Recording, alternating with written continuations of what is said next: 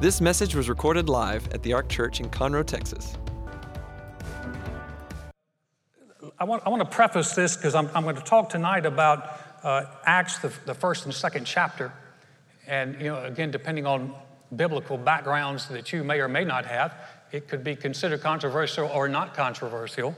Uh, again, depending on how you were raised. Some of you raised First Church of the Heathen, you have no idea what I'm talking about. But, you know, depending on your background. But one of the things we, we've outlined before, and I, I won't, because of time, I won't go all into it. But here's the thing we always have to understand this God always gives us choices. God does not force, He gives choices. In Deuteronomy, uh, Joshua was, well, actually, it was Moses that was speaking to the people. Go, just go ahead and put that down. He said, I call heaven and earth as a witness today against you, but I've set before you life and death, blessing and cursing. Therefore, choose life, that both you and your descendants may live. Always a choice. Jesus in uh, Revelations 3:20 said, "Behold, I stand at the door and knock. If any man will hear my voice and open the door." Notice it didn't say, "I stand at the door and knock, and if you don't open it, I'm coming in. I'm going to bust this door down and come in because I'm going to." God does not force. Have you ever? I, I was thinking about that, and I, I was thinking about uh, relationships. How many of you know it's not good to be in a relationship with someone who doesn't want to be in the relationship with you? Back before the days of Facebook, there used to be something called blind dates. You might remember a blind date? Now, now, man, you can scope someone out. You know their whole life story before you go out with them. But there used to be, it's like, hey, hey, Alan, my cousin's coming into town, and you know, I got to get a date for this. That Would you be willing to go? And, and then you ask these really spiritual questions like, what she look like? and they say things like, she's got a great personality. And you're like, okay, that's the. That's what they use. Uh, hey, I'm just, I'm going old school here. On, it's called a blind date. For those of you who've, who've never experienced that, you might want to Google that. But it is an actual phenomenon. And and you would date. But if you ever been on a date where you know the individual that was dating you was roped into it, and they're like, Hi, I had to go out because my cousin's here. Hey, I had to go out with you. And you're like, Great, I had to go out with you too. That's an exciting date. Or you hit the jackpot, and, and the blind date is like 15 steps out of your league, and you're like, Touchdown. And she's like, ugh.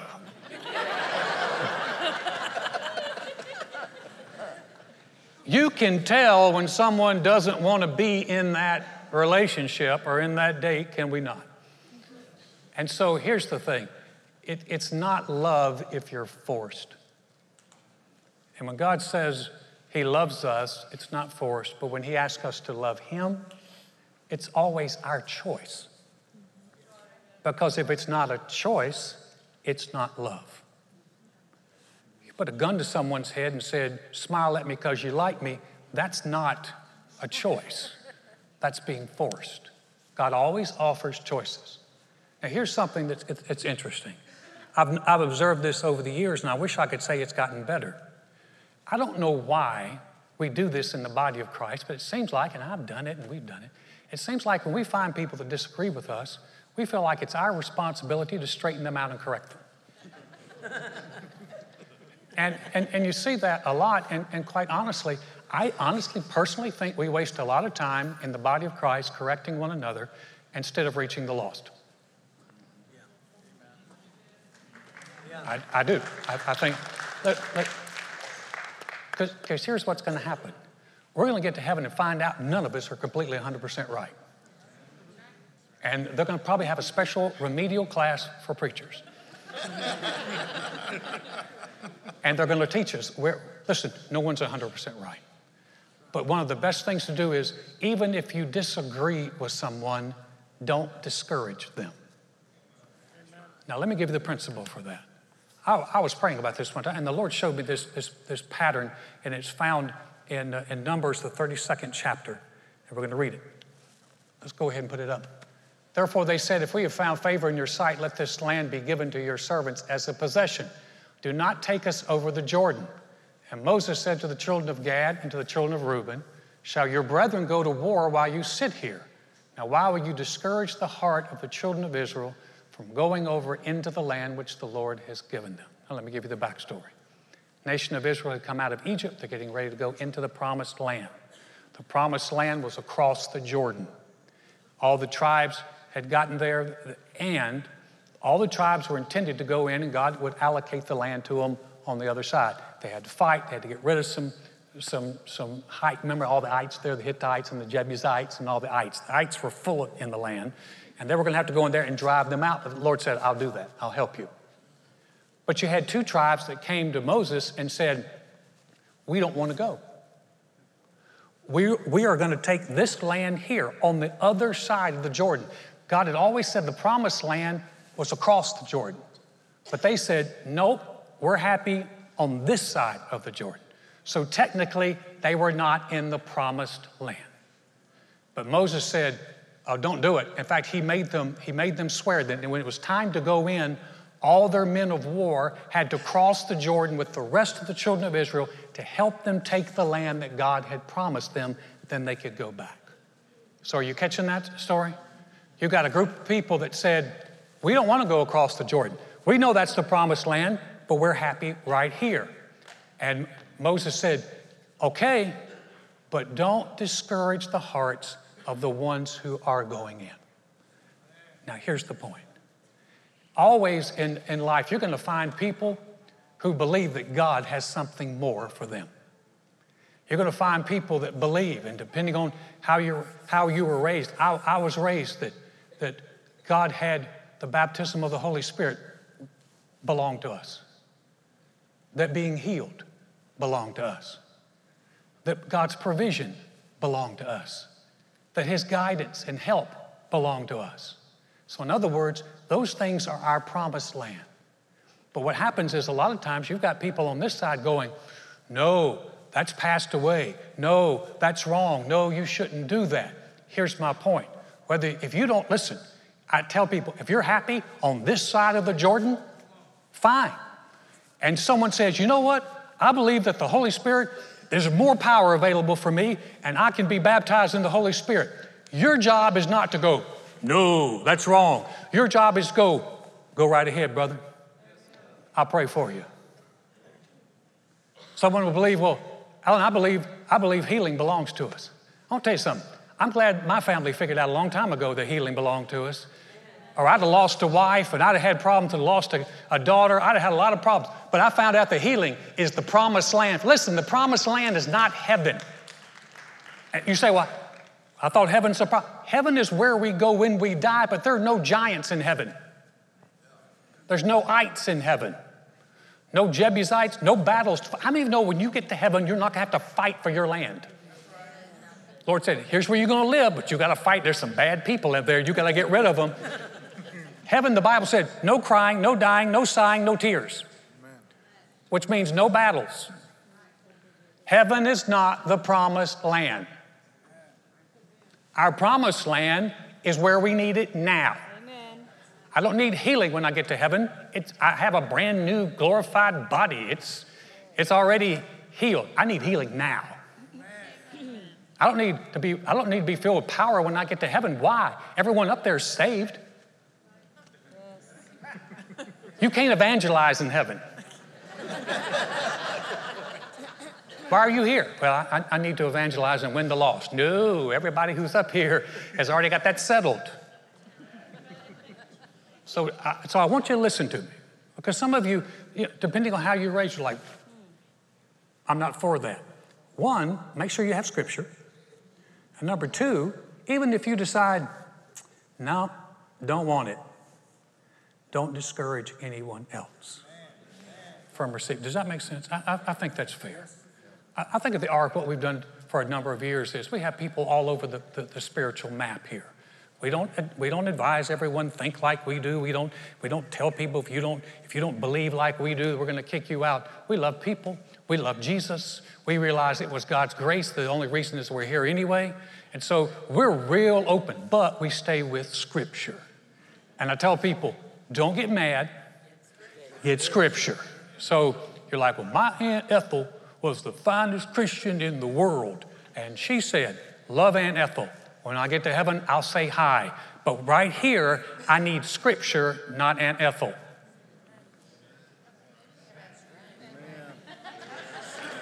So, so, and, and, like I said, you know, we share things. We don't have to divide. Does that make sense? Healing, guidance, provision, being empowered by the Spirit of God, not our place to discourage anyone desiring more from God. Jesus' instructions to his disciples go into all the world, but first wait for the promise. Acts 1 44 through 5. Let's read this. And being assembled together with him, he commanded that he, Jesus, commanded them not to depart from Jerusalem, but to wait for the promise of the Father, which he said, You have heard from me. For John truly baptized with water but you shall be baptized with the Holy Spirit not many days from now. The word baptized means to be fully covered or immersed. A great picture is water baptism. Now, I realize some of you were baptized maybe as a child, baptized in other denominations, and they sprinkled. The biblical way is immersion. Baptized, the word means to immerse. And what Jesus is saying, he said, John baptized with water. In other words, when John was baptizing, he's immersing people with water and, and they come up. He said, But you will be baptized with the Holy Spirit. What's that mean? Immersed in the Holy Spirit, which is a different story. So, as he's talking about that, it's not the first time that being baptized in the Holy Spirit was mentioned. Let's go to Luke, third chapter, verse 16. John, this is John the Baptist, answered and said, I indeed baptize you with water, but one mightier than I is coming, whose sandal strap I am not worthy to loose. He will baptize you with the Holy Spirit and fire. So, John is referencing being baptized or immersed in the Holy Spirit. Jesus talked about it, and he's talking about it to people who had followed him for three years. So, he's talking to all his, his disciples, and he's telling them, before you go, you wait for the promise of the Father. Now, that promise is found in Acts 1. He says, But you shall receive power when the Holy Spirit has come upon you, and you shall be witnesses to me in Jerusalem and in all Judea and Samaria and to the end of the earth. Now, this was interesting that he's talking to the ones that, that walk with Jesus closer than anybody else. These were the ones that stay with him for three years. Now, when he talks about power, that word power there means might strength, and ability. He's saying, Listen, I know you guys walk with me for a long time. I know you've been with me for three years, but this was the group. So he's talking to Peter and James and John and Thomas and all these people. He said, he said, Guys, I need you to wait for the promise. He said, and when the promise comes, the Holy Spirit, who I'm going to send to you, when He comes, He's going to give you the power to be a witness to me. So it was Jesus and John who were talking about being baptized in the Holy Spirit. And he told them, Don't leave Jerusalem until you have this power. Now, here's an interesting thing. If anybody who knew, could know Jesus, it would be the guys who walked with him for three years. And yet, he still told them, You need to be, you need power. And you need the power and the ability of the Holy Spirit to be able to do this. Now, we've talked about some of the, the role of the Holy Spirit and his power in our lives. And Jesus said it's necessary to these guys that he personally trained for three years and then told them, You need this, stay and wait. Acts, the second chapter, is where we see this promise fulfilled. Acts chapter 2, verses 1 through 4. On the day of Pentecost, Pentecost, by the way, is a, is a Jewish holiday. When the day of Pentecost had fully come, they were all with one accord in one place. And suddenly there came a sound from heaven as of a rushing mighty wind, and it filled the whole house where they were sitting. Then there appeared to them divided tongues as of fire, and one sat upon each of them, and they were all filled with the Holy Spirit and began to speak with other tongues as the Spirit gave them utterance. The day of Pentecost is 50 days after Passover. So we're talking about 50 days after the resurrection of Jesus. The disciples were all in an upper room. They were praying, they were waiting. What were they waiting for? What Jesus had said. There's a promise coming for you. Don't leave Jerusalem until you are endued with power from on high. The power from on high, so they were praying, and suddenly there was a sound like a rushing mighty wind. And the Holy Spirit came and said, sat on each of them. There were flames of fire. We don't ever see that again, but we do see people being filled or baptized with the Holy Spirit again. It's not a one time occurrence. We just see the, the flames of fire as a one time occurrence. They spilled out into the street and it began to draw a crowd. And in fact, some of the people said, oh, These men are drunk. They're all filled with the Spirit. They're out. They said, These men are drunk. And Peter stood up and explained it. So, care if you got that. But Peter, standing with the eleven, raised his voice and said to them, Men of Judah and all who dwell in Jerusalem, let this be known to you and heed my words, for these are not drunk, as you suppose. It's only about the third hour of the day. It's, it's the morning. But this is what was spoken by the prophet Joel. It shall come to pass in the last day, said God, that I will pour out of my spirit on all flesh. Your sons and your daughters shall prophesy, your old men shall see visions, your old men shall dream, young men shall see visions, your old men shall dream dreams, and on my men servants and on my maid servants I will pour out my spirit in those days, and they shall prophesy. So this is Peter who stands up and begins to speak. And he's saying, guys, this is what the prophet Joel said was coming that God will pour out. Now, I want you to catch that pouring out, immersed in, poured out. The key about being uh, about this is, as a different experience is when you're born again, you are born of the Spirit, and the Holy Spirit lives in you. So don't let anyone ever tell you, and I know that some people from Pentecostal backgrounds have said, listen, if you're not baptized in the Holy Spirit, unless you speak with tongues, you're not saved. They're wrong. Wrong. If you are born of God, if you've made Jesus your Lord, you've been born again. You got born again by the Spirit, and the Holy Spirit lives in you. But, but there is a difference between the Holy Spirit being in you and you being immersed in Him. Just like there's difference between water in and water on. Let's see if I have a, do I have a glass of water?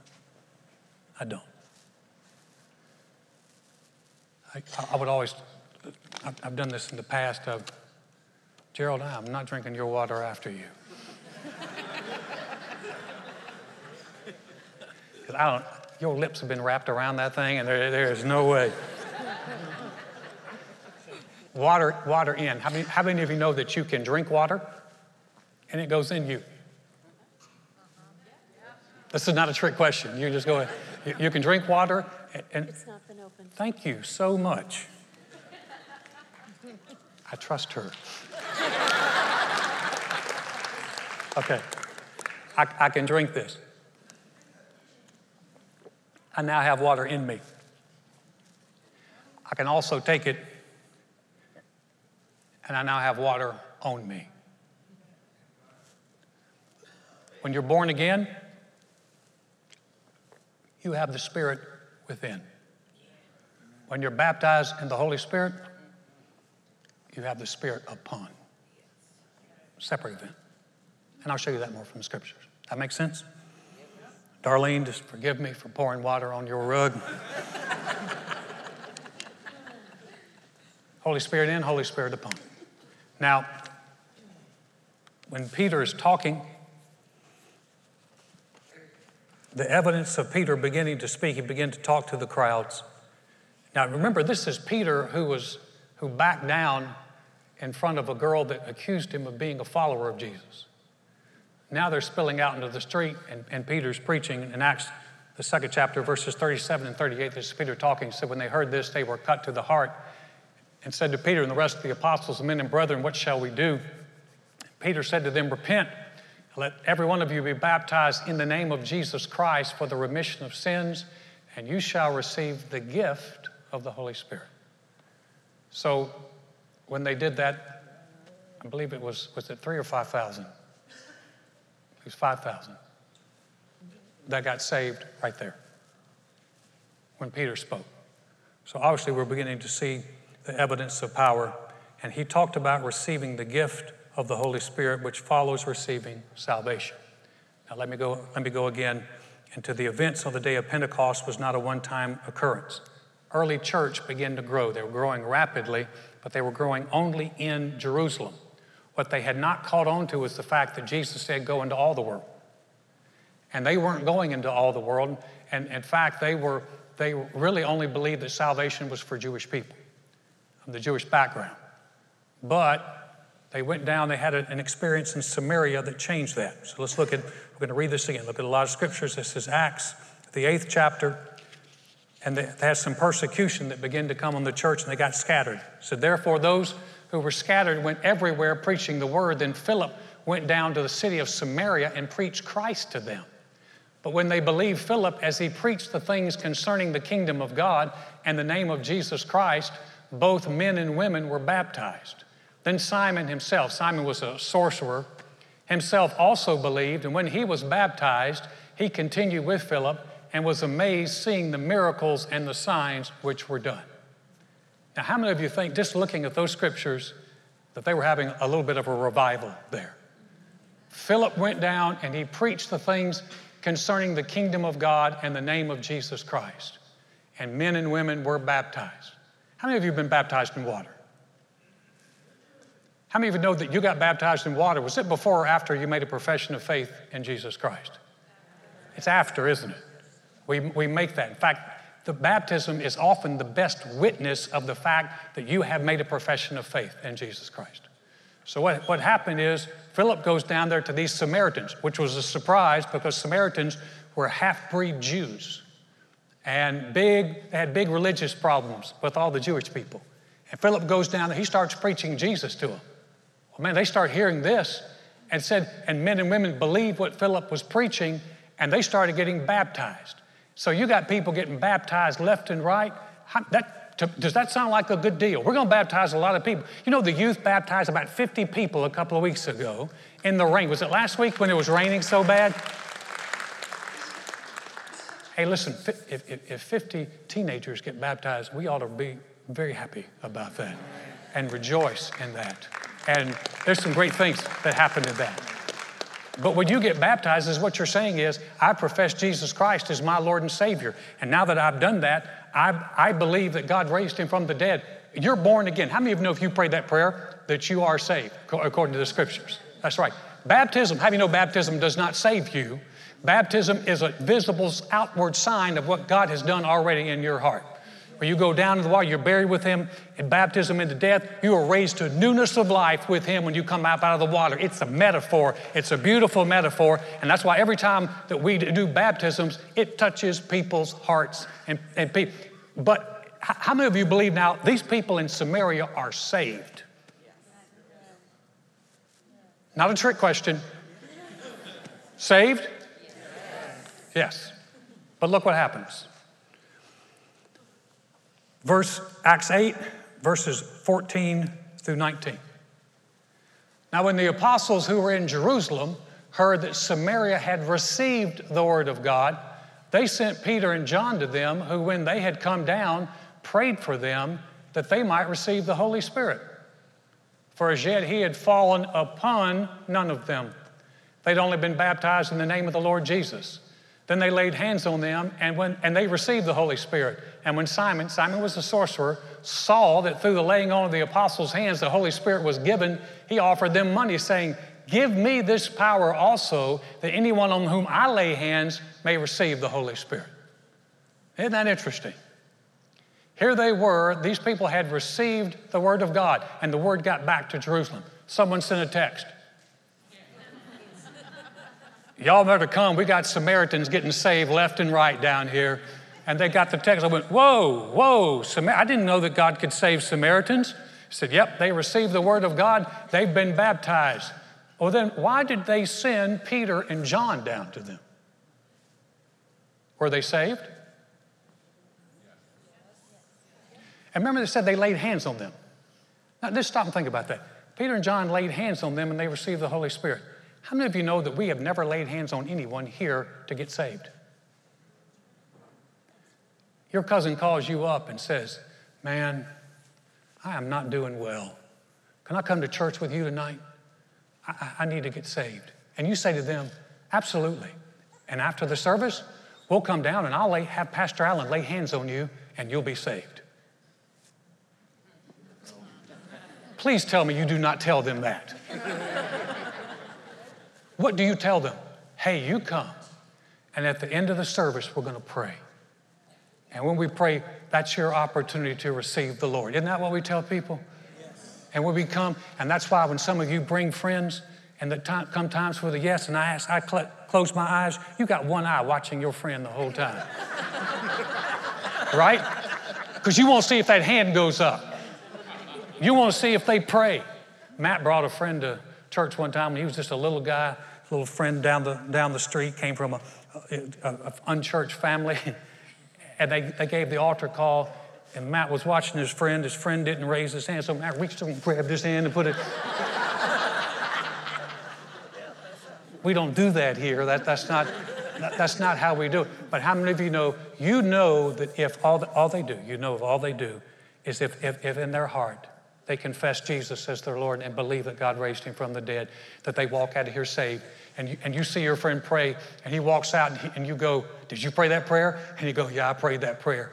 You don't look at them and go, mm, We better come on down and have Pastor Alan lay hands on you, make sure that you are safe. We don't say, Tell me we don't say that to anybody, do we? We don't need, we, we know because you've already made Jesus your Lord. You believed in your heart. You are a new creation in Christ Jesus. You look at them and go, Thank God you're saved. They go, I don't feel saved. You go, Don't worry about what you feel. God answered his promise. Or they might go, I feel awesome. You go, That's because all that guilt lifted off of you and you are saved. Amen. This is what happened in Samaria. They're getting saved, they're getting baptized, and they sent Peter and John down to them, who, when they come, laid hands on them that they might receive the Holy Spirit. Why in the world would they do that if it wasn't a separate event? So you don't send people to lay hands on unless it's different. He didn't send people down. They didn't say they sent them down there to confirm. He said they sent them down there to pray for them that they might receive the Holy Spirit because they hadn't received Him yet. The Bible said He hadn't fallen upon any of them. Does this make sense? Mm-hmm. And so He sent them down that they might so they laid hands on him. And when they laid hands on him, Simon, and by the way, Simon was a, a sorcerer. He'd been fooling these people for a long time. He was kind of like a witch doctor. And he got saved. But evidently, something amazing is taking place because when they laid hands on these people, something was happening to them to the point where Simon said, I got to have this. I need some of this power in my life. So he's like, he's reaching in his pocket, man, going, What's going to take, guys, for me to buy this from you? Because, hey, you named the price. i I'll, I'll pay. I'll pay for it. Why? Something was happening. Now, if you if you lay hands on someone and they just nothing happens, you're not buying that. You're not paying for that. Something was taking place in their life. Something was happening, and Simon said, I got to have this power. Peter said, By the way, you can't buy it. How many of you know you can't buy any of God's gifts? So we're laying a foundation. You listen so well. I'm not even going to launch into the next point. Next week, I'm going to go through and I'm going to again lay out, show you in the book of Acts where being saved, it means you're born of the Spirit. But there is a different event called being baptized or immersed with the Spirit. And it's a gift you have to receive because remember, God always gives choices, He doesn't force anybody. Right? Right. Let's pray. Heavenly Father, thank you for your goodness. Thank you, Father, for your gifts and your grace. Lord, we thank you for the ability to receive the Lord Jesus and the ability to be empowered by your Spirit. I thank you for everyone here tonight, that, they're, that you have such a good plan for them and so much more available for them. And I thank you for revealing that. Heads are bowed and eyes are closed. If you came this evening and said, you know what, Alan, I've never, I've never really gotten to the first place where I can say, I've made Jesus my Lord. I can't say that honestly. Or maybe you're just a little unsure of that, but you would like to say, you would like to have Jesus be the Lord of your life. Or maybe you're like I was. I made a decision when I was young, I got away from God, and I knew in my heart I needed to come back. If either one of those situations applies to you, we're going to say a prayer. I'm not going to ask you to stand up or come down to the front, but sitting right where you are, right in your chair. This is a prayer that you can pray and God will hear it. And we'll, in fact, we'll pray it with you. And if you've never known before, you can know tonight. And if you've been away from God, you can come back tonight. Heads are bowed and eyes closed. No one's looking around. I am going to ask you to do one thing. If that's you that I'm talking to, and you say, Alan, that's me, I, I want to know or I want to come back, would you pray for me? I just need you to shoot your hand up real quick. Cross out to him. Thank you. Thanks. Thanks. Thanks. Anyone else? Thank you. Yeah, hands up all over. Thank you. Great. Appreciate your courage and your honesty. Heads are bowed, eyes are closed. Maybe you didn't lift your hand, you really wanted to. Listen, pray this prayer with us. We're going to pray it together as a church family. You can pray this too. Pray so you hear yourself pray it. Say, Dear God, I know mankind needs a Savior. I know I can't save myself. Jesus, I believe you're the Son of God. I believe you died on the cross for my sins. And God raised you from the dead. Right now, I confess you as my Lord, as my Savior, as the one who forgives me and restores me. Thank you, Jesus. My past is forgiven. I have a relationship with you. I'm a new creation in Christ because I said yes to you. If heads are bowed and eyes are closed, Father, thank you for those that prayed that prayer. For those who have been away, Father, thank you. You've forgiven them and, and they're back home. Father, for those who have never known you, thank you that they have walked out of darkness into your marvelous light. And their life changes as well as their eternity changes. And we are so grateful for that. We give you all the praise for that, Lord. Thank you for continuing to reveal your word to us and to teach us by your Spirit. In Jesus' name, amen. Amen.